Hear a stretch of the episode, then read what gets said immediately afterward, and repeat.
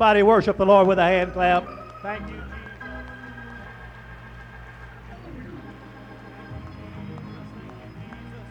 Thank you, Jesus. Thank you, Jesus. Lord, we love you today. Lord, we love you today. Hallelujah.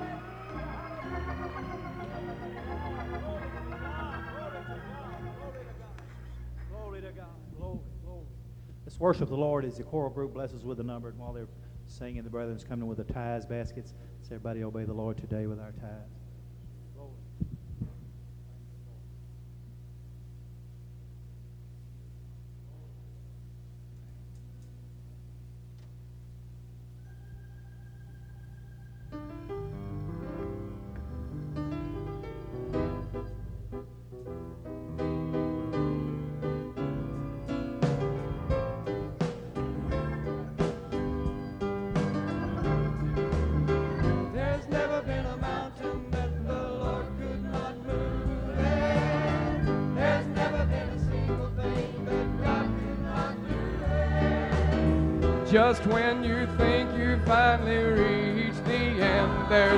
Be a victory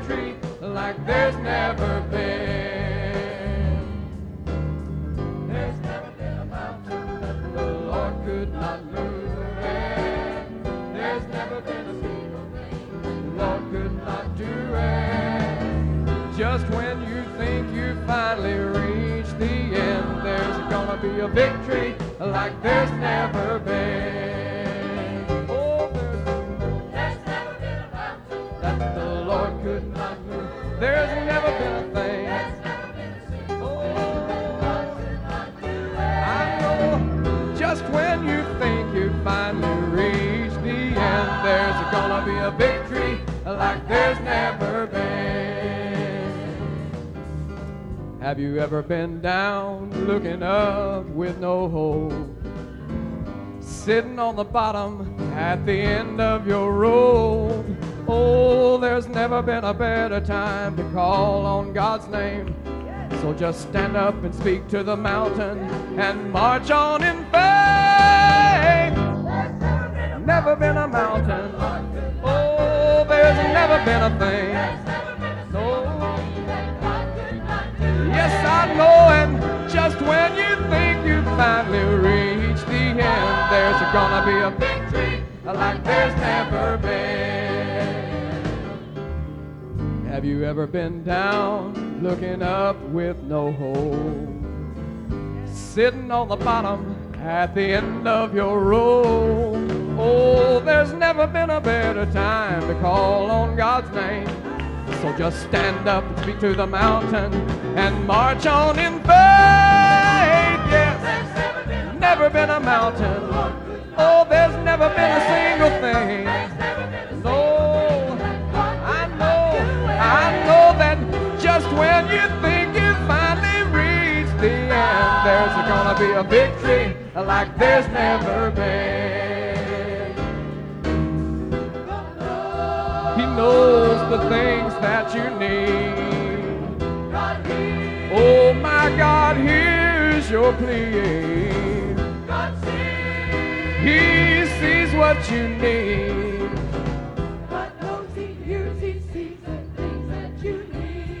He's gonna take time to pour out a blessing like this world has never seen. Never been a mountain. Never been a mountain. Oh, never been a single thing. Yes, I know. I know that just when you think you finally reach the end, victory like there's never been. Oh, there's never been a mountain.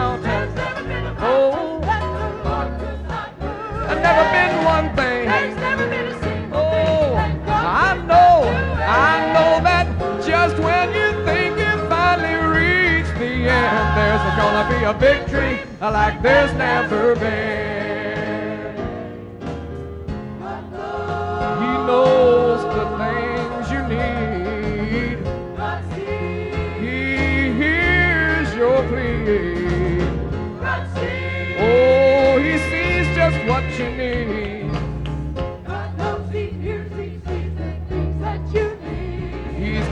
Take time to pour out a blessing like this world has never seen. Never been a mountain. Oh, never been a single thing. No, I know, I know that just when you think you finally reached the end, there's gonna be a victory like there's never been. Have you ever been down looking up with no hope? Just sitting on the bottom at the end of your rope. Oh, there's never been a better time to call on his name. So just stand up and speak to the mountain and march on in faith.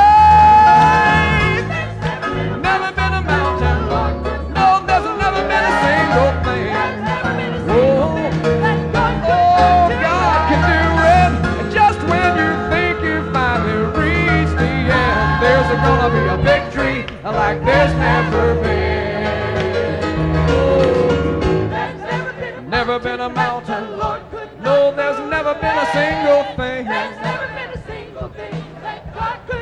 I know that God can do it, but when you think you finally reached the end, there's never been victory like there's never been. Oh, there's never been a mountain. Yes, I've never been one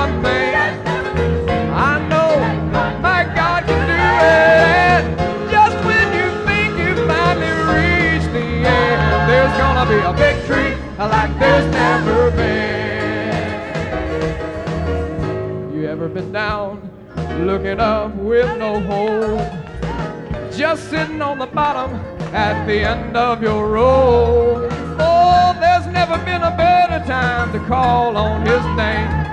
So just stand up and speak to the mountain and to march on in faith. Yes, never been a mountain, never been a single thing.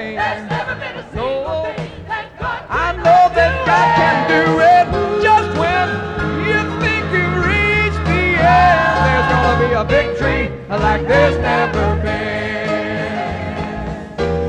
Just when you think you finally reached the end, there's gonna be a victory like there's never been. Hallelujah. Hallelujah. Do you believe God can fix it? Do you believe God can fix it? There's never been a problem he cannot fix. Never been a situation he cannot take care of. Amen. You agree with the singers today? Amen. You believe they're singing the truth to us? Amen. Whatever we face, whatever would come against us, God's just bigger than the problem. Amen. Thank God for this wonderful day the Lord has given us. My, my. Hallelujah. I believe we're in a church of faith. I believe you're in a church of, that believes in victory. Whatever the circumstances is, God's bigger than the problem. Amen. Happy church. Amen. A church of faith is a happy church. Faith, church of hope is a happy church. Amen. Praise God. Praise God. Amen. I'm telling you, amen. These singers just keep getting more and more anointed every time, don't they? Don't they just keep warming our hearts and blessing us? Amen. Every time. Hallelujah. I appreciate the time and investment they're putting and the sacrifice they're putting in. I was up here fairly early this morning praying, and somewhere in the back I heard the special singers already here practicing, getting ready to sing for His glory and for His honor. Well, let me tell you about our God. Our God deserves the best, our very best. Amen. Our very best praise, our very best worship, our very best. Amen. I want us to pray together right now. Amen. And uh, we have a special prayer request someone sent up. Pray for a gentleman here, uh, Mr. Bird. We want to ask God to undertake for him. And let's continue praying for Dodie, asking the Lord to undertake her situation. And we're glad to tell you that it looks like it might be possible that she'd be moved back here this coming Wednesday. So we're praying for her, her soul, her family, her uh, dad, and uh, needless to tell you, I guess they're all certainly stirred. And we're just believing this is the hour for them to surrender to God. Amen. Fall on their face and say yes to the King. Amen. We know our God is able. Praise God. Let's continue praying for all these needs, and I know you know some. Let's just join together right now. Would you lift up your hearts and your hands to God in prayer and thanksgiving and asking God to have mercy? Lord, we give you thanks and praise for all the things that you've already done, victory after victory, miracles that you have given. We praise you today. We worship you today. We come here today believing you would use us, Lord, in our humble little manner for your glory, for your honor, oh God. Oh, Lord, oh God, we fall upon the altar today, committing, submitting ourselves to you, asking you to lead and guide and direct. We believe you in Jesus' name. Hallelujah. In the name of the Lord. Name of the Lord. Amen. It's certainly good to have everyone in this service today that's come to worship the Lord with us. Brother Drake, good to have him back in church with us. And uh, the Pruitts that are here today, second time of being with us. Good to have them today. And some friends of Brother Don has come here today. Gregory and Alan, good to have them in this service. Good to have uh, Ms. Matthews here, Misty here in this service, and Susan here to worship the Lord, and Joyce and Sheila, the Lord bless them, has come to this house today. Well, we think you made the right decision. You said, I'm going to go to church. That couldn't be nothing wrong with that, could there? To be in his house, to receive his word. Amen. In Jesus' name. Hallelujah. Praise God. I want the Lord to talk to us today through his word. We know we're living in an hour when we need to, the word of the Lord implanted deep in our heart and to receive God's word. And as always, I tell you, I need God's help to preach to you today. I trust that I'm preaching to people that have perhaps thirsty ears for the word of the Lord because that's when the word of God can do you good is when you want to hear the word of God. Amen. When you want to hear the word of the Lord. And I can tell you, I know how the enemy comes against people. I've sat right out on the pews and, and listened to preachers. And, and if there's anything the devil wants to do, it's distract people from receiving God's word. But, uh, we're believing today that the, such an anointing of the Holy Ghost will just hover over not only the preacher, over this whole audience, that it just melts hearts and reaches way deep down in lives. So I want you to help me today obey the Holy Ghost. You're going to do that, young boys, right down here on front, young men. Y'all going to help me? Amen. What about the young ladies? Amen. Y'all going to help me today? Amen. You're not going to go in and out. You're going to help me. Good. Amen. What about everybody else? Amen. Praise God. Need your help. Amen. Need your help. Praise the Lord. Praise God. Everybody say in Jesus' name. Amen. The Lord bless you. You can be seated. I'm beginning today in 1 Peter, the fourth chapter, and the 12th verse. If you have your Bibles, open them today and follow. And it's so good to look across this audience and see this building almost packed full of people today. Amen. I thank the Lord for people wanting to go to church and being faithful to the house of the Lord and come to receive and to be blessed and touched by His presence. We're believing for that to happen here today in this service. Amen. First Peter, the fourth chapter, the twelfth verse. Here the great apostle Peter speaks to us and calls us beloved. Beloved. He said, Think it not strange concerning fiery trials, which is to try you, as though some strange thing happened unto you. Don't think it strange, these fiery trials. Everybody say fiery. You know, if he'd have just said trials, that'd been one thing, but he talked about those fiery trials. Those fiery trials. Said, Don't think that it is strange. Don't think something unusual has happened to you because it's there to try you. And there is a purpose in all this as we walk with God. God has something in mind, and that is developing out of us a real child of God. That's the purpose. That's His will. That's what He has in mind. That's the reason that oftentimes He puts us back in the furnace in the fiery trials of afflictions and these things It's to remold us and to shape us according to His will and to His plan. I preached to you along these lines last Sunday, going back again, the 27th, 26th chapter of the book of Samuel. I trust you will follow along with me and not start your own Bible class, but uh, let's go together into the Word of the Lord and receive God's Word today. If you recall from last Sunday, I talked to you about how that world is living in a make-believe world. They try to dodge reality. They do not want to face up to real problems. Hollywood is certainly nothing but a front and a sham, and people want to try to live, relive those things they have seen. But uh, we're dealing with real life today. We're dealing with a man that is given to us, is recorded of his real life, what actually happened to him, what he was going through. And uh, this we know about him that he was a man that had been chosen of God and the hand of God was upon him. You agree with that? Amen. King David, even though he was not king at the time, he had been anointed to be king. He was a mighty man, and the hand of God was upon him.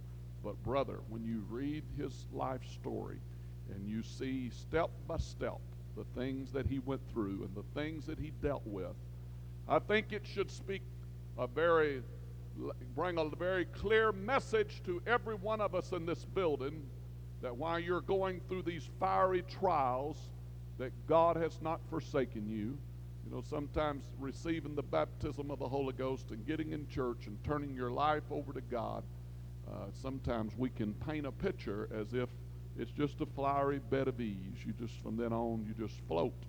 And I thank God for the times, and it does seem like until you get your root system and get some uh, legs in this thing and get some strength, it's it is true. God takes new converts, and I've watched them. Boy, they just they just on cloud nine and just floated them along. You know why God was doing that?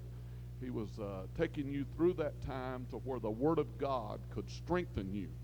But let me tell you, the day's going to come. He's going to take that pillow out from under you, and He's going to let your feet really hit the earth again and you're going to really feel life again, and you're going to get back and, and, and feel the pains, and you're going to have some fiery trials.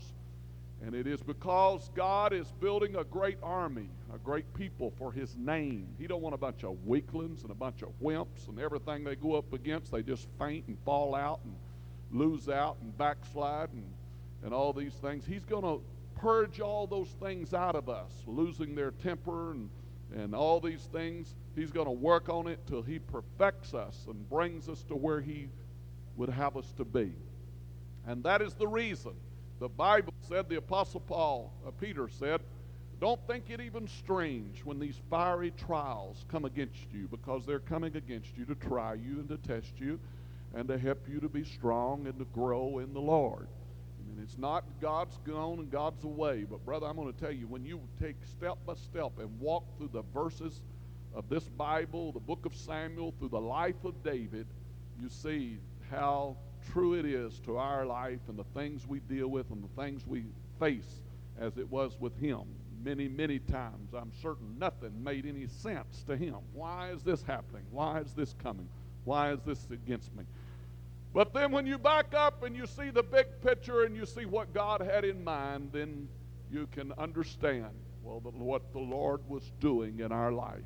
And that's the reason the Bible said that He had given us these examples that we could follow, that we could study, that we could break it down, that we could examine it, we could apply it to our life, we could have understanding and know how to deal with the affairs of life from day to day and the things that we face. That brings us to this 26th chapter, and this is where David again is running for his life. And as I preached to you last Sunday, and I'm going to just cover a few things and then go right on and pick up where we left off last Sunday. The Ziphites, this was the second time that they had uh, sent word to Saul, betrayed him, and now Saul has come with uh, 3,000. 3,000, not just any soldiers in his army, but chosen men, his uh, greatest men out of his army. He's taken 3,000 to go after a little band of men of about 600, and they're running not only with their uh, for themselves, but they've even got their children and their wives with them, and uh, they're trying to escape for their very life. You can imagine the odds that are against them 600 to 3,000. 3,000, the strongest men in all of Israel, wisest men, smartest men, great fighters, great warriors, and they're all one thing in mind is we're going to bring back a trophy, and that trophy will be the head of David. We will destroy this band of men. We will win this battle, and we'll come back to sing and dance in the streets that we have won, and David is now forever dead, and uh, this victory has been won. And they would have said, For God. It is amazing what people will do in the name of God. Some really strange things people will do in the name of God, contrary to his will, and then lay the blame on God. And this is what Saul and 3,000 men had in mind of doing. But the hand of God was upon David. And uh, David comes to his men. He finds out where Saul is at, and he asks Ahimelech, uh, Come and uh, go with me. And, uh, and there, out of that, Abishai was the man that said, I will go. Before old Ahimelech could say a word, it seems from the reading of this that Abishai had jumped to his feet when he said, Who will go down with me to the Saul and to the camp? Abishai said, I will go with thee. I'm ready. And we preached to you last Sunday the importance of just not having to be sold and twi- your arm is not twisted in this. I think that's what separates this church. We're not an arm twisting church. Hallelujah. We're a Holy Ghost, God fearing church. A church that, you know what I saw a long time ago? You can twist somebody's arm, but let me tell you, they'll long remember that you twisted their arm. And bitterness will set up in their heart. And you haven't accomplished one thing in the world. If I could get you to live right for a day by twisting your arm, I wouldn't have accomplished very much. But if the Holy Ghost can implant something in your heart that you say, I'm going to live for God because two things I love God and I fear God and I believe it's the right thing to do. I'm going to do it. Then you feel good about what you have done and the choice and the decision that you have made. You know, Abishai, before Ahimelech can say a thing, he jumps his feet and he says, I'll go. I want to go. I want to go and fight with you. They go to the down to where Saul is at and uh, spy him and see him, and it's Abishai that says, David, God hath delivered thine enemy into thy hand this day. Now therefore let me smite him, I pray thee, with the spear even to the earth at once, and I will not smite him the second time. Let me smite him. And uh, you, it won't even be you that's done it, David. But David says to him, Destroy him not. For who can stretch forth his hand against the Lord's anointed? and be guiltless. Who can stand in that awesome place to challenge the Almighty God to take matters in your own earthly hands and decide, I'll do this and I will do the other? I will make my own decision. Who would dare stand in that place and put your hand on the anointed things of God and walk away and feel not a guilt ridden conscience? And I mentioned to you last Sunday that David had learned something. And one thing after this that David did do, he'd taken his, his jug of water and his spear, cruse of water, and uh, but David had learned something through the experiences that he had, and it was this. Don't touch God's anointed because the time before this same opportunity had presented itself, you know what he had done. He had taken that sharp razor sword that he had, and he had just cut a part of Saul's coattail and taken a part of it. And that sword was getting awful close to his side and to his heart. And the Bible said that when David did it, his heart, ooh, I'm going to tell you there's something wrong with our hearts when we don't feel that, ooh, I shouldn't have said that. Oh, well, hallelujah. I should. Now, I'm going to tell you, if you want to walk with God, you listen to me preach today. You walk, if you want to walk with God, you listen to what I'm telling you today. You've got to have a conscience for God. You've got to be sensitive to God. You've got to have an ear to hear those voices that speak to you. No, you shouldn't do that. And David was that sensitive. And when this opportunity presented itself the second time, he said, Oh, no, no, no. I've learned better. I know better. I'm not going to dare do that. And I'm going to tell you something about God. There's things in ignorance that all of us have done. But when you come to the knowledge of the truth and you repeat that same mistake, you're walking in some very dangerous places. All right.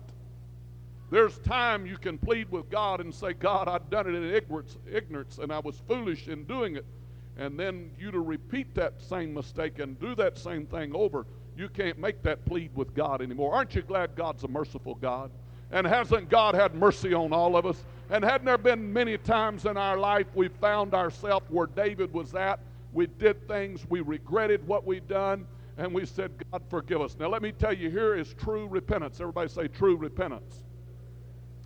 True repentance is whenever you did wrong and you said, I'm not going to do that no more.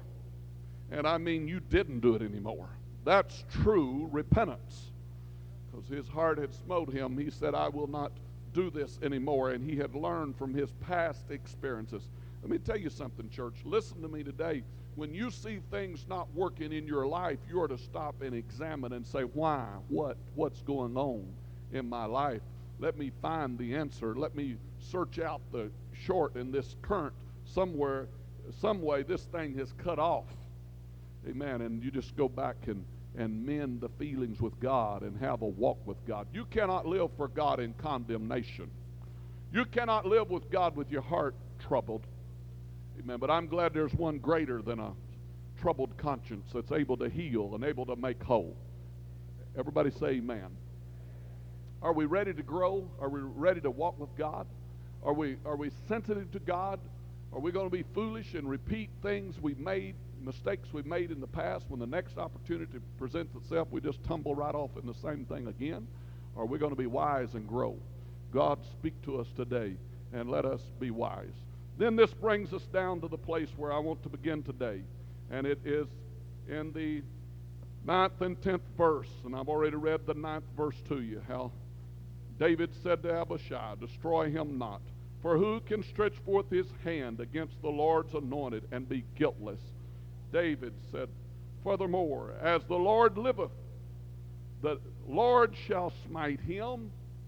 Abishai, the Lord's going to take care of Saul. Or he said, Or his day shall come, his day shall come to die. Or he shall descend into battle and perish.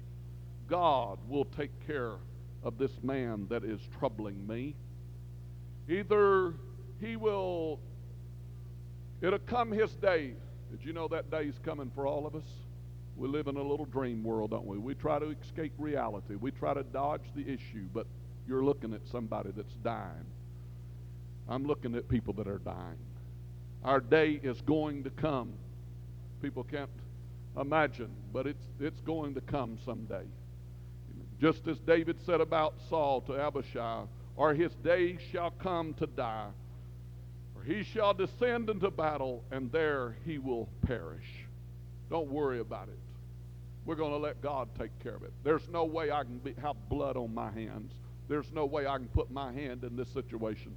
Somewhere down the road, God, on God's big time clock, God will take care of the enemies of the cross. Amen. People, I told you here a few Sundays ago that I was troubled about the situation in our country. And the last thing I did, as usual, that night, sleeping, before I went to sleep, taking my little Bible and, and reading a few verses of Scripture. And, and uh, I come across that verse. I don't think I'll ever forget it. And it said, Fret not thyself over evil doers. Why are you laying here with your blood pressure up, worrying about sin and the world that's uh, going on in our, our country, why are you fretting over evildoers? Well, the Bible said, fret not. Fret not. And this is what David was saying to Abishai Don't you fret over Saul. His day's going to come. You know what it looks like to us? It looks like the wicked get by. Don't it? It looks as if they escape and none of them escape. Every one of us, every person is right in the hands of the Almighty God.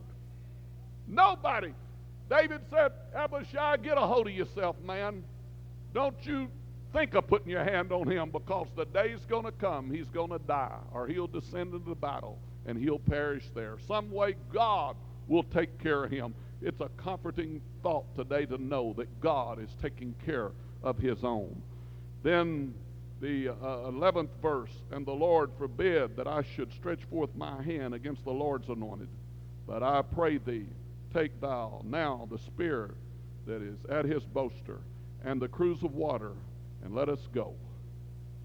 Then the Bible, so David took the spear and the cruse of water from Saul's boaster, and they got them away, and no man saw it, nor knew it, neither awake, wakened. For they were all asleep, because a deep sleep from the Lord was fallen upon them.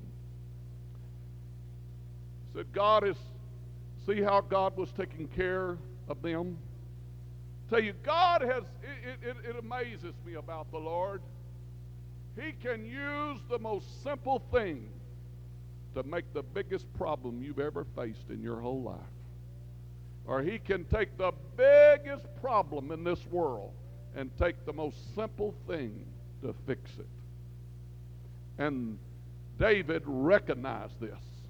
David said, God's. I wasn't so smart. Brother, I'm going to tell you, when we think we're living by our own wisdom and wits and, and knowledge, we better get another thought coming. David understood this isn't my ability to sneak in here on these men and 3,000 of them laying around Saul, and they made this big circle around him, and old Saul's right in the middle, and we went tiptoeing through all of them, one laying over here, one here, and all stretched out, and them leaned back with their necks stretched as far as they could stretch, a snoring up a storm. Sound like a contest, a motorcycle race going on, of, uh, of them a snoring. David recognized that's not me. That's not what I, my ability or, or to do this, but it's the hand of God that's put all them asleep.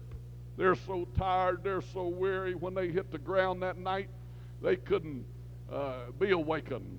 Uh, they, David tiptoed right through all of them, and, and when he come back, he said, "I want to tell you what God has done. God put every one of them to sleep. God put every one of them to sleep. Let me tell you, God don't need a cannon to fight our battles. That's the amazing thing about God, that God can take the smallest things, just simple things, things that it just seems so impossible for you and I to fix. And we're going to tear up more trying to fix it.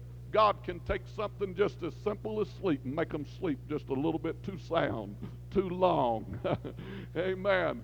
Just, just fix the whole problem with just a, a sleeping pill that God had given them that they could not wake up. Our God is a mighty God. You got a problem? Amen. The chorale was singing about it today. The singers were singing about it. You got a big problem? You got a big problem that you don't know what to do with? I'm telling you today, God's bigger than our problem. Amen. It doesn't matter what we face or what is before us. If we can just get God's hand to work for us and we can stay in the will of God and we can keep the right attitude, and everybody say right attitude. If we can keep the right attitude, keep the right spirit, everybody say right spirit. Everybody say excellent spirit. If we can have an excellent spirit toward everybody in every situation, everything we face, and say, we're in God's hands. Let me ask you a question today. Do you really believe today that you're in the hands of God?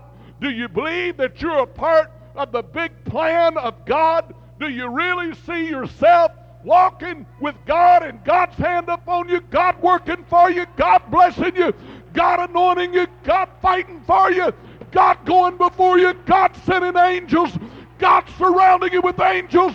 Do you really see yourself trusting in God. Everybody stand to your feet and clap your hands unto the Lord together. Come on. Speak to us, Holy Ghost.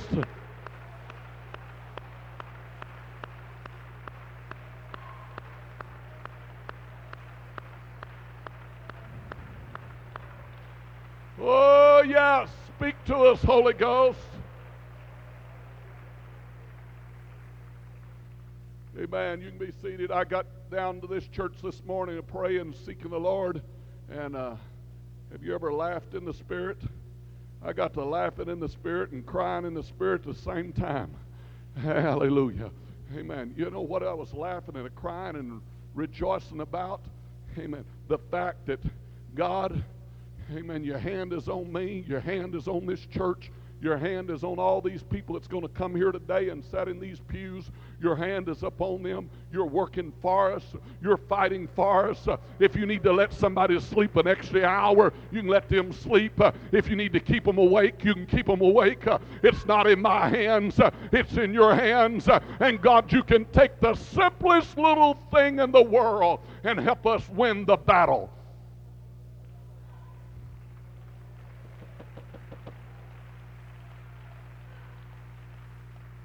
Hallelujah, hallelujah. That's the faith that we must have in God. Do you believe that today? Do you believe that God's got his hand on your life? Then you can have confidence in God.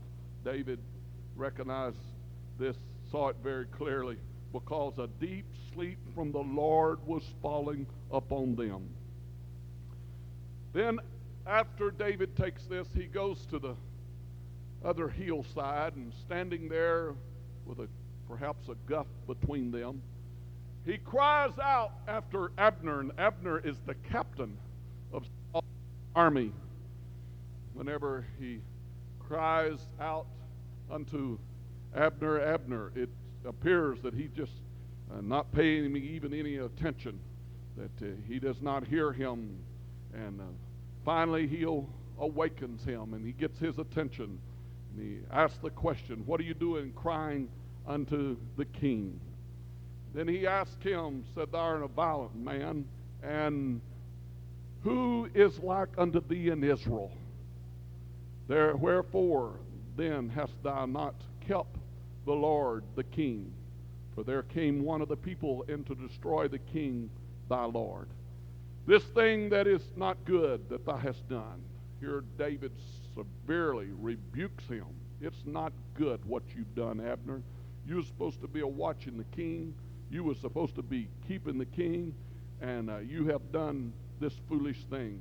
He said, As the Lord liveth, ye are worthy to die. Abner, you're worthy to die because ye have not kept your master, the Lord's anointed. And now seeing where the king's spear is, and the cruse of water that was at his boaster. He said, Abner, you did not do as you were supposed to. You have allowed, there was one that came in to the king that was going to take his life, and you have done a very foolish thing. He said, You're worthy to die. Amen. Let me tell you something. We got to stay awake and we got to build a circle around this truth. We've got to have a defense around this truth. We've got to have a defense around this truth. Amen. If there's anything that Jesus foretold in that New Testament, it was this that in the last days it would be a sleepy hour. People would have the attitude like this that's not important. It's not important. Spiritual things are not important.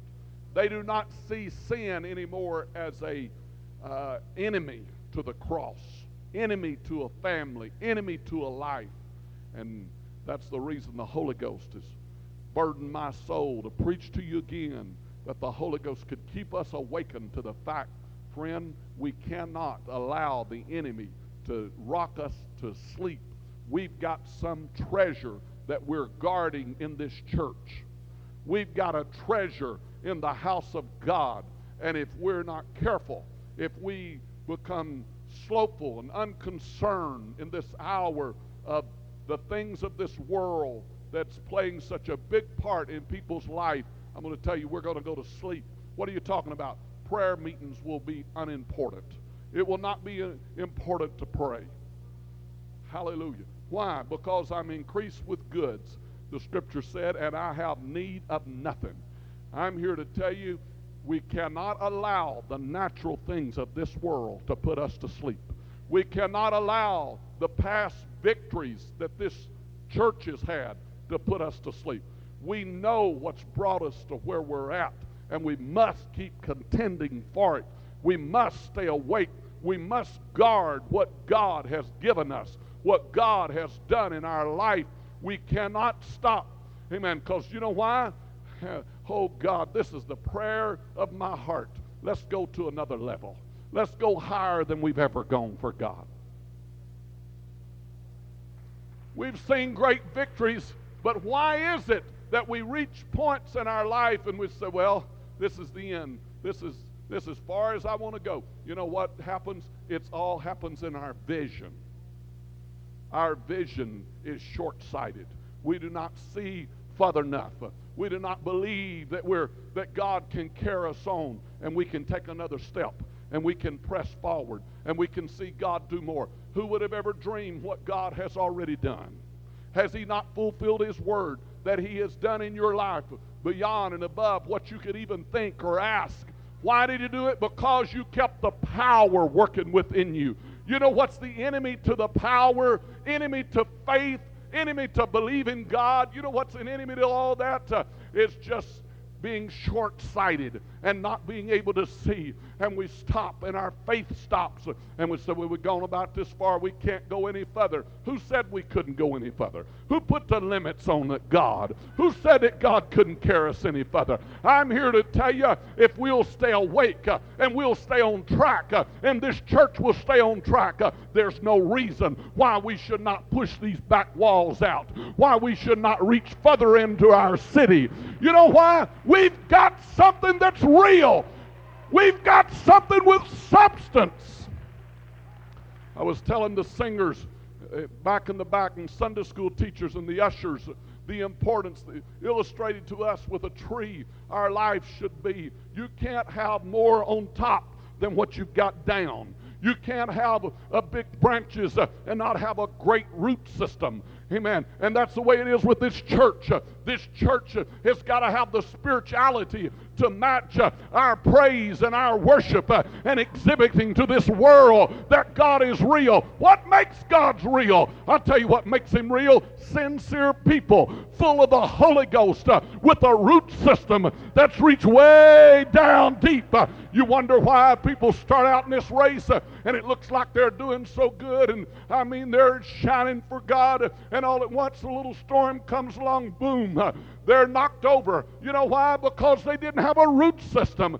They didn't have the faith they needed. Uh, they didn't believe that God was still working with them uh, when they were sneaking through Saul's army, uh, that the hand of God was still in all that. Uh, they couldn't see his hand. Uh, and because they couldn't see it, they got discouraged. Uh, and they said, There ain't no use in going back down there praying.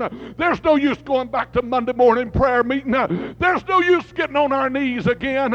All I've ever faced was the enemy on the right, and the enemy on the left. And look what a dilemma I'm in now. I don't care what the devil's saying to you. Uh, there's still power in prayer, and there's a bigger picture that you're not seeing.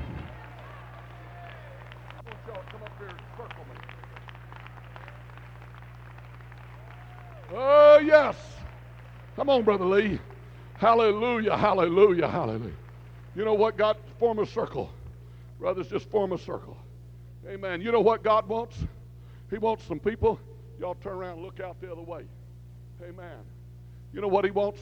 He wants some men that'll form a circle around truth. He wants some men that'll form a circle around their family and stand there and say, huh, devil, you're not going to get in. You're not going to get my daughter. You're not going to get my son. Uh, amen. I'm going to fight you. I'm going to fight you every way you turn. Uh, amen. I'm not going to go to sleep. I'm not going to take this light. I'm not going to believe it'll just pass. Uh, but I'm going to create a circle. I'm going to build a circle that's awake and a circle that's on fire and a circle that's ready to fight. Hallelujah, hallelujah. A circle the enemy can't break through. a circle the enemy can't break through. I'm telling you, that's what we're building at the First Pentecostal Church. Uh, devil, you're a liar. Uh, we've got a treasure on the inside of this circle. It's the treasure of this doctrine. We still believe it's Jesus' name baptism. We still believe that Jesus is the Almighty God. Uh, we still believe uh, of repentance uh, in filling of the Holy Ghost. Uh, it's not accepting the Lord as your personal Savior. It's having a born again experience. It's feeling it from the top of your head to the soles of your feet. It's knowing Him and feeling Him.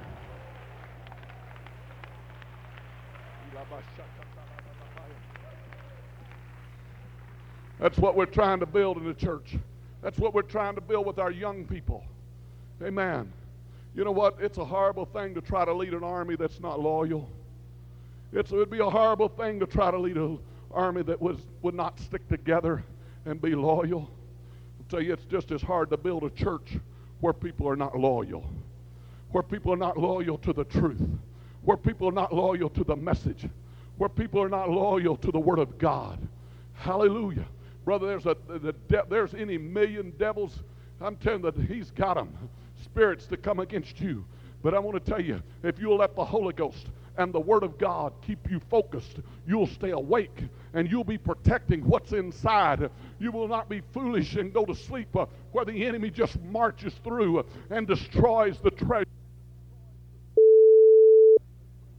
I want to tell you the treasure in this church uh, is the treasure of holiness that God has given us. Uh, I don't care what devil says, whatever he wants to, it's still on the scripture, it's still on the beam. Uh, without it, uh, without it, just look over your head and you can see it. Uh, without it, uh, the Bible said, No man shall see the Lord. it's scripturally right, it's always been right. Abraham was called out, Israel was called out with Moses to walk, Noah was called out of the cities uh, into the ark. We're still a called out people. Amen. Thank you, brothers. Thank God for these young people. Amen. Thank God for these young people.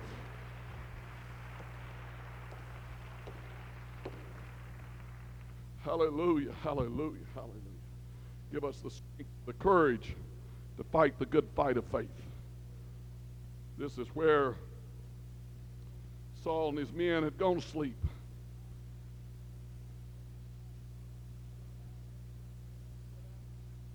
He said, Abner, you've done foolish, and I cannot believe how foolish you have been. You've let the enemy come in, and even one that was going to kill Saul. See, the truth of the matter was, that David had many enemies.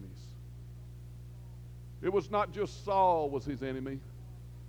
There were a lot of people in Israel that did not like David. They had become very jealous of David. And repeatedly, David warned Saul of this. When David calls out to him, in the 17th verse, the Bible said that he knew David's voice. And he said, Is this thy voice, my son David? And David said, It is my voice, my Lord, O king. He said, Wherefore doeth thy Lord thus pursue after his servant? For what have I done, or what evil is in my hand? Now therefore I pray thee, let my Lord the servant hear the words of his servant. If the Lord have stirred thee up against me, let him accept an offering. He said, he said, Saul, if God is doing this, it, boy, look at the wisdom of this. Look at the wisdom of this. He said, if God has done this, Saul, Saul, if God has stirred you up against me, he said, then let's let God accept an offering. You know what he was saying? Saul, come on. Me and you, let's go to the altar. Let's get down and pray and pray through this thing. I'll tell you, that's where to settle some issues. You don't like somebody, somebody stirred up at you? Get them and say, come on, let's go to the altar. Amen. Let's pray that we get victory over this thing.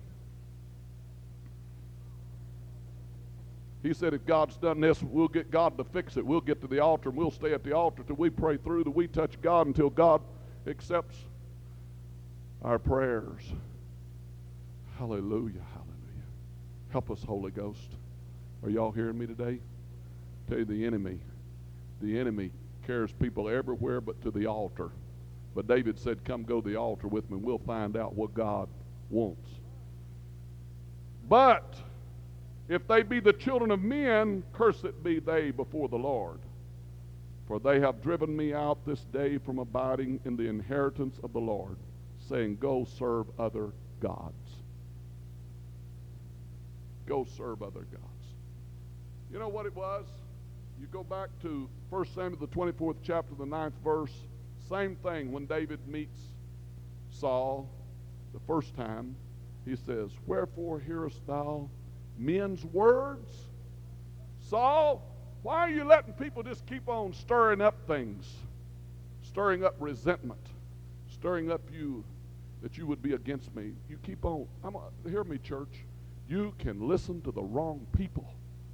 You can have the wrong phone pals. You know, if there's anything I resent, it's somebody trying to put a nickel in me, try to make me dance a jig for them. I'm not for sale. There's no slot on me nowhere to push no nickel in or no quarter in. People get all stirred up and huffed up and puffed up. You'd be surprised how many, hold on, ladies, manipulate their husband.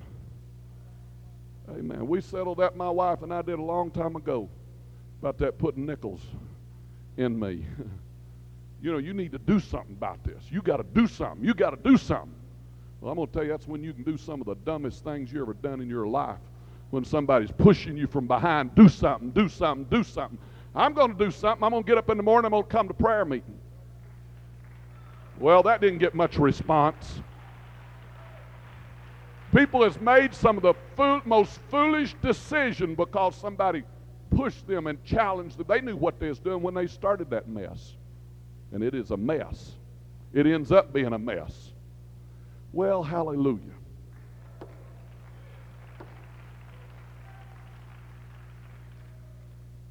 Try to get you to do something they don't want to do is what the deal is. Amen. Hallelujah. He said, What are you doing? You're always letting somebody stir up your spirit. Do you allow people to do that to you? I, I, really feel hung up on that point right there. Do you allow, is there people that always call you and put a nickel in you and stir you up about a situation? Stir you up about the church, stir you up about some little child, some boy, some girl, some man, some woman, something going on, something in this church. They're always ruffling up your feathers. Amen. Don't be for sale for nobody. Amen. That's not right to do that. That's not right for you to do that to people. They're, they're pretty weak that will allow you to do that to them. You're just being a puppet on a string when you start that nonsense. Want you to do something, do something, do something. You know what had happened to poor old Saul? Of course, God was against him and he was in trouble and his mind and thinking was all messed up. But what happened to him, these people surrounding Saul, just like Saul was jealous of David, guess who else was jealous of David? Abner was jealous of David. And he was really upset when over David said, you, You're really worthy to die. That's what they ought to do. They ought to take your head off. Laid down there and went to sleep by the, God's anointed. What if I'd have been an Amalekite and slipped in there? I would have killed Saul. You didn't protect God's people, God's man. But there were a lot of people that had surrounded Saul that were they were just as jealous. Perhaps all those 3,000 men that went with Saul were just as jealous of, of David as Saul was. The whole thing they had in mind, we're going to bring his head back and we're going to rejoice because we'll forever do away with our enemy or our opportunity to take a step higher. Hey, you don't have to kill somebody to go higher. All you got to do is walk with God, and God open doors, and God work for you, and you walk with Him, and His hand be in your life.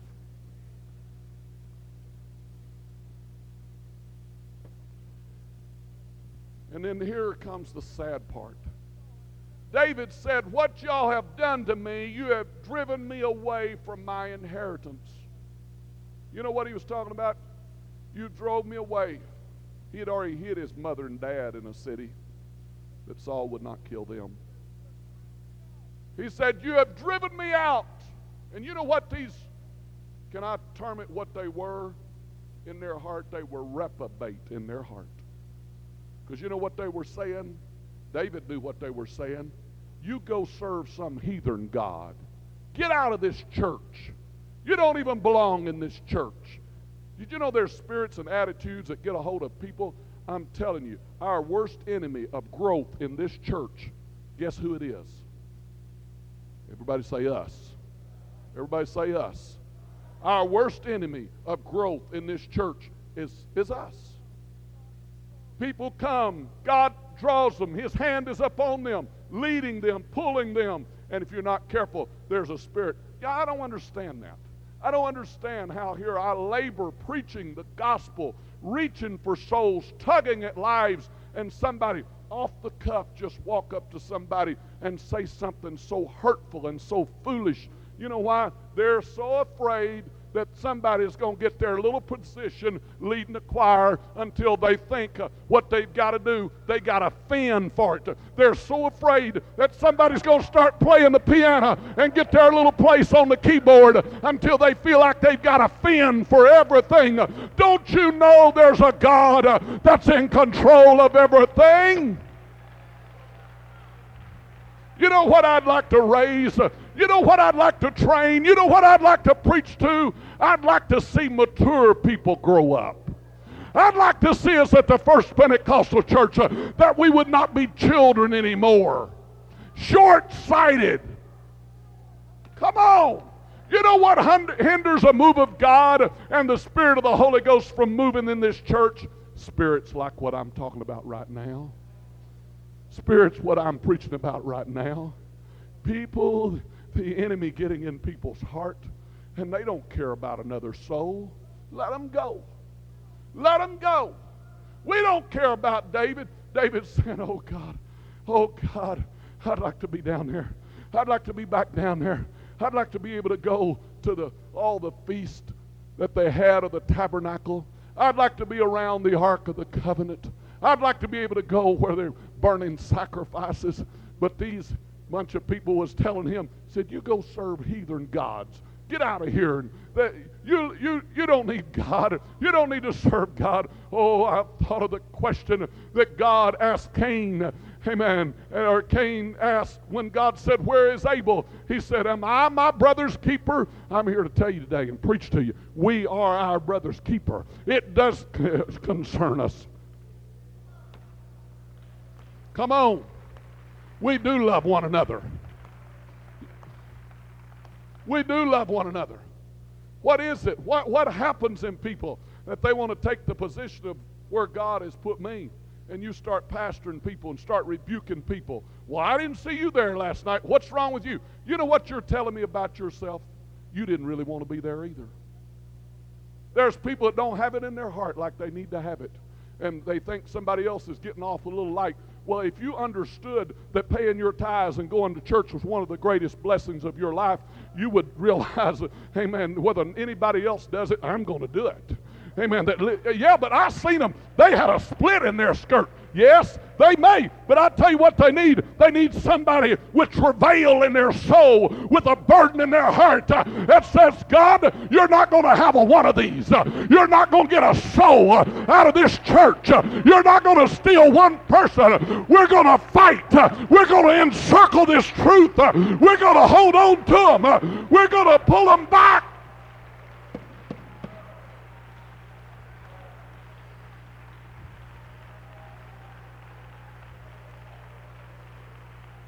I know what people say.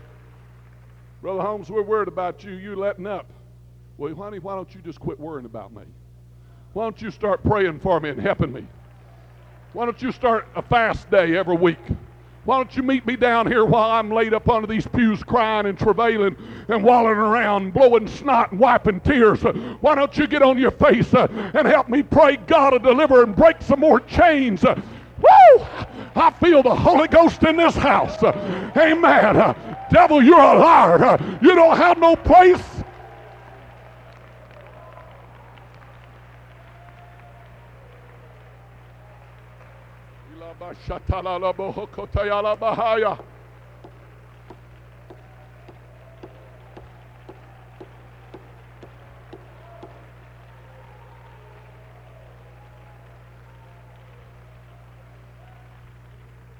See, if you want to know what I'm trying to do around this church, I'm trying to raise people a cut above the rest of the world. And if I could be real presumptuous, I'd say even above Pentecost. I'd like to raise some young people that were a cut above, that understood things and had were mature. Amen. I'll tell you what, we got a lot to live up to. Amen. I was with Brother Burr last week, and he just outdone himself preaching. I want to tell y'all something. Amen. All over this country, people honor and respect him, brother, brother Burr. Amen. All around this country. Amen. Hallelujah. Brother and Sister Burr are such God fearing people and God's hand upon them. Brother and Sister Burr, I don't know how the Lord honored us and loved us enough to let you folks come up here and be with us in this church. Amen. But it's a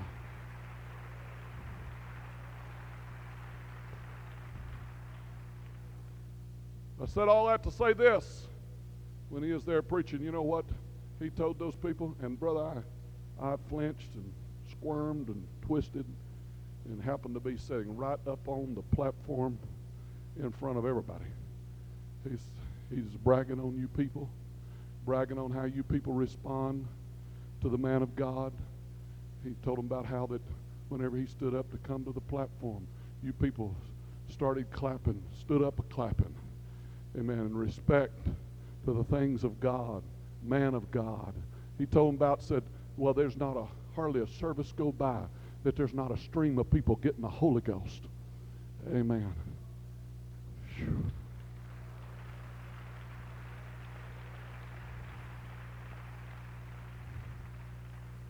Man, I'm telling you what, I was sweating because I knew those people didn't like hearing that. People don't never like to hear about somebody doing too good. That's where the problem's at. I watch people, hallelujah to God, in this very church you don't really like to hear somebody's doing very good. You know, if they've got troubles and they got backaches and they're just about broke, well, bless their heart. We're all right in the same boat. But you let somebody say, whoo, God bless them, God's healed them, God's prospered them, God's hand up on them. Mm-hmm. Blessed quietness. Blessed quietness. They don't want to hear about nobody else getting blessed. But when they're blessed, yeah, let the whole world know. Oh, come on. Come on. Come on. Let's grow up. Come on, let's grow up. You know what? People are so afraid somebody's going to get ahead of them. Let me tell you about life. There's always going to be somebody ahead of you, and there's always going to be somebody behind you. So just go ahead and clout and shout and enjoy life and enjoy the trip and be happy, mature, grow up. Quit being children, fussing like little kids. You'd be surprised how many churches have been destroyed. You know why? This one, this girl got this boy's girlfriend, that one got that one's girlfriend, and, and mothers got right in the middle of it. Blah, blah, blah, blah, blah. Churches split up. Serious trouble. Where did it start? Children. Children. People involved with it. In the middle of it good, what could have been great and good. And aren't we thankful for a Christian school? My. You know what happened just this last week? Right out by my house is where it happened. What a sad day we're living in. And then they tell us there ain't nothing wrong with television. Wow, that's where that little boy got all that. Pumped in his brain, 14 years old. He had watched enough murder movies and God only knows what all kind of trash. Video, video, video. And they say you can't preach against video. I say, just come listen to me. Amen. I'm going to preach against it. I'm going to preach connected up to the internet.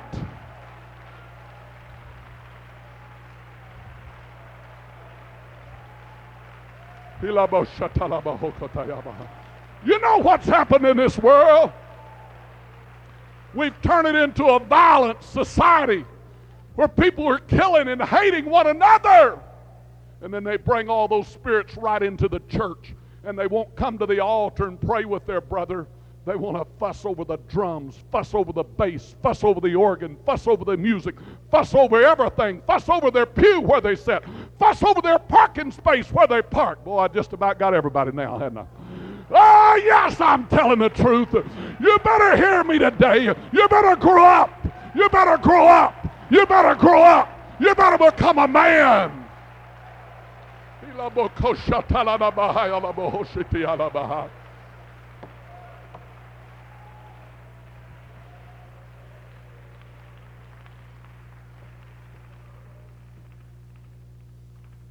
Spirits of a soul possessed people, they don't care.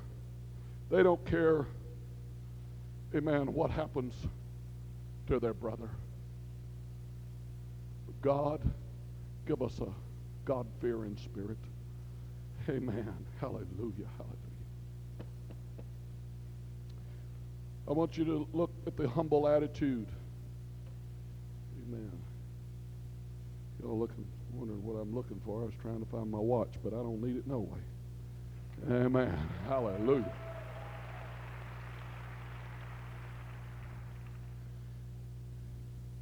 Look at the broken spirit. Now, if you want to see, I'm going to tell you this 20th verse is about as important as any verse in this chapter because this will give you understanding what the big picture is all about.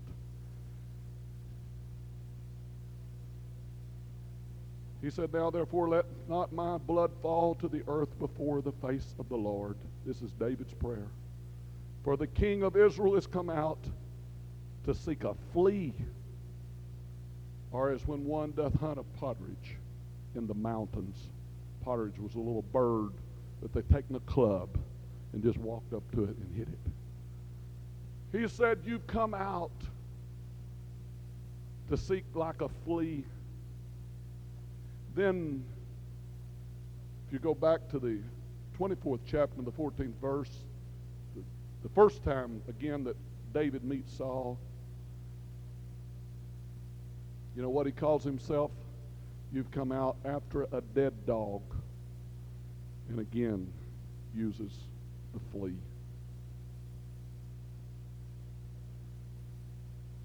Most important verse, the key to understanding what's going on in his life is right here. You know what God was doing? God was humbling David to someday he could be the king over Israel and rule with justice and fairness and understand what it's like to be on the outside. So you don't never really know until you have the experience. It's hard to imagine what somebody's going through until you've walked down that same path. Amen. Hallelujah. Hard to understand what it is to lose a son until you've lost one. You believe that? You believe that. It's hard to understand what it is to lose a companion until you've lost a companion. Brother David knew he had been on the backside of things and he had been humbled down to where he was saying, What are you hunting for me? My God, look at me. I'm, I'm like a dead dog. Who has any use for a dead dog? What can a dead dog do? He said, I'm like a flea David was seeing himself the way he needed to, that God could use him now. Except God helps us, church. You may think, man, I got it padded, I got it made, I got it lined up, and it's always seemingly security and help is just one more step, just another little reach. If we can ever just get that under our belt, we will have relieved our mind of the worries of life pressures of life. And you reach and get that, and it's still the same old problem. So you know where the real answer's at? It's not in what you've got laid back. It's not what you've got your hands on. Let me tell you, it's in the Almighty God. And if you don't see yourself about like a dead dog or a flea, there's something wrong. Because I'm telling you, every one of us are at the mercies of the Almighty God. Lift your hands and praise Him right now together. Oh, bless His wonderful and righteous name. Hallelujah, hallelujah. Oh, bless the wonderful name of the Lord. Thank you, Jesus. Thank you, Jesus. Thank you, Jesus. Hallelujah, hallelujah, hallelujah, hallelujah, hallelujah. Amen, amen, amen. Let me just finish this up. David, Saul said, a moment of reality has come to him. He's awakened. The 21st verse said, I have sinned. Return, my son David, for I have no more do thee harm, because my soul was precious in thine eyes this day. Behold, I have played the fool and have erred exceedingly. Just awakened for a moment. Saul said, I've done foolish. You know what's sad about this story? He couldn't get stopped. This was only a moment of reality, only a moment that he was awakened to slide right back in the same old place that he was before. Just a moment, he's awakened to the fact you have erred exceedingly, you've done foolish. Let me tell you, we need to pray for those awakening moments when we come to ourselves and, oh God, help us to do something about it. The sad part about him, he couldn't get turned around. He saw where he was messing up, but it was like a slippery pit that he was in. He couldn't get no footing. Only momentarily he could see, boy, whoo, I have done foolish. Hear me today, friend. You can do something about it. You can get your footing today if you'll listen to me. Come on back to prayer meeting. Come on back to your fast day. Come on back and be fervent in prayer. Meet me this evening. Let's get on our knees and seek God together. Church, I cannot pass up this point in the message and just pass it off. Amen. I feel a burden in my heart for every soul in this building. You feel like you're always slipping back. You don't have to slip. You can stop where you want, where you're at, and say, I'm going to start a new day. Somebody said, I've started so many times. There was a backslider that told me, and I don't think I'll ever forget it. She said this, said, the devil almost had me convinced. You tried church, and it didn't work. And the devil said, why go back? But she said, I went back again and now has lived for God for many years victoriously. You know what? I, I wondered when she said that. I said, I wonder how many people today the devil has lied to. They went to church. Brother Billy, we're glad you're back in church. We're glad you come back again. Hallelujah, hallelujah. You know what he told me yesterday? He said it's been, I believe, three weeks. Said he hadn't smoked, hadn't drank, hadn't had anything, been living for God. Thank you, Jesus, for it.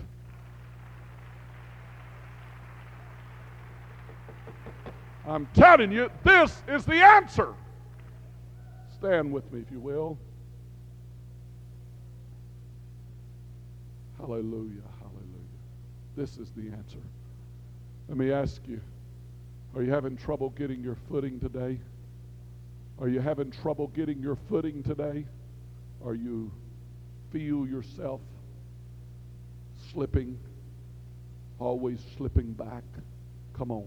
The Holy Ghost wants to help you. The Holy Ghost wants to help you. Reach over and join with somebody right now. Amen. Join. Join up with somebody that loves you and concerned about your soul. Come on, let's pray together, Lord, in Jesus' name. In Jesus' name. Oh, yes, Lord. Oh, yes, Lord. I believe you, God. I believe you, God. I believe you, God. Help us speak to us. Speak to us. Speak to us. Oh,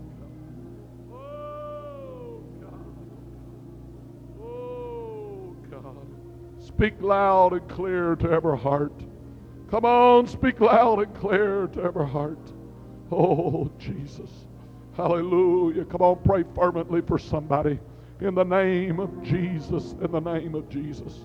In the name of Jesus. In the name of Jesus. Just an awakening moment, oh God. Oh, let us see ourselves as we should see. Ilabashakaya. Ulalabakashataya. Hallelujah, hallelujah, hallelujah. Oh, Jesus, oh, Jesus. Oh, Jesus, oh, Jesus, oh, Jesus. Oh, Jesus, oh, Jesus, oh, Jesus. Hallelujah, hallelujah, hallelujah. Oh, speak, Lord, speak. Oh, speak to every heart, every individual. In Jesus' name, make us strong and determined today to live for you. In the name of the Lord, in the name of the Lord. In the name of the Lord, in the name of the Lord, make us so strong, Lord, in you. In Jesus' name. Give us faith that will endure. Hallelujah, hallelujah. Amen. Thank you, Jesus. God bless you. Amen. Prayer service at 6 o'clock. Great time in the Holy Ghost. Amen. Turn around and tell somebody. Prayer service 6 o'clock. Great time in the Holy Ghost. Amen. Hallelujah.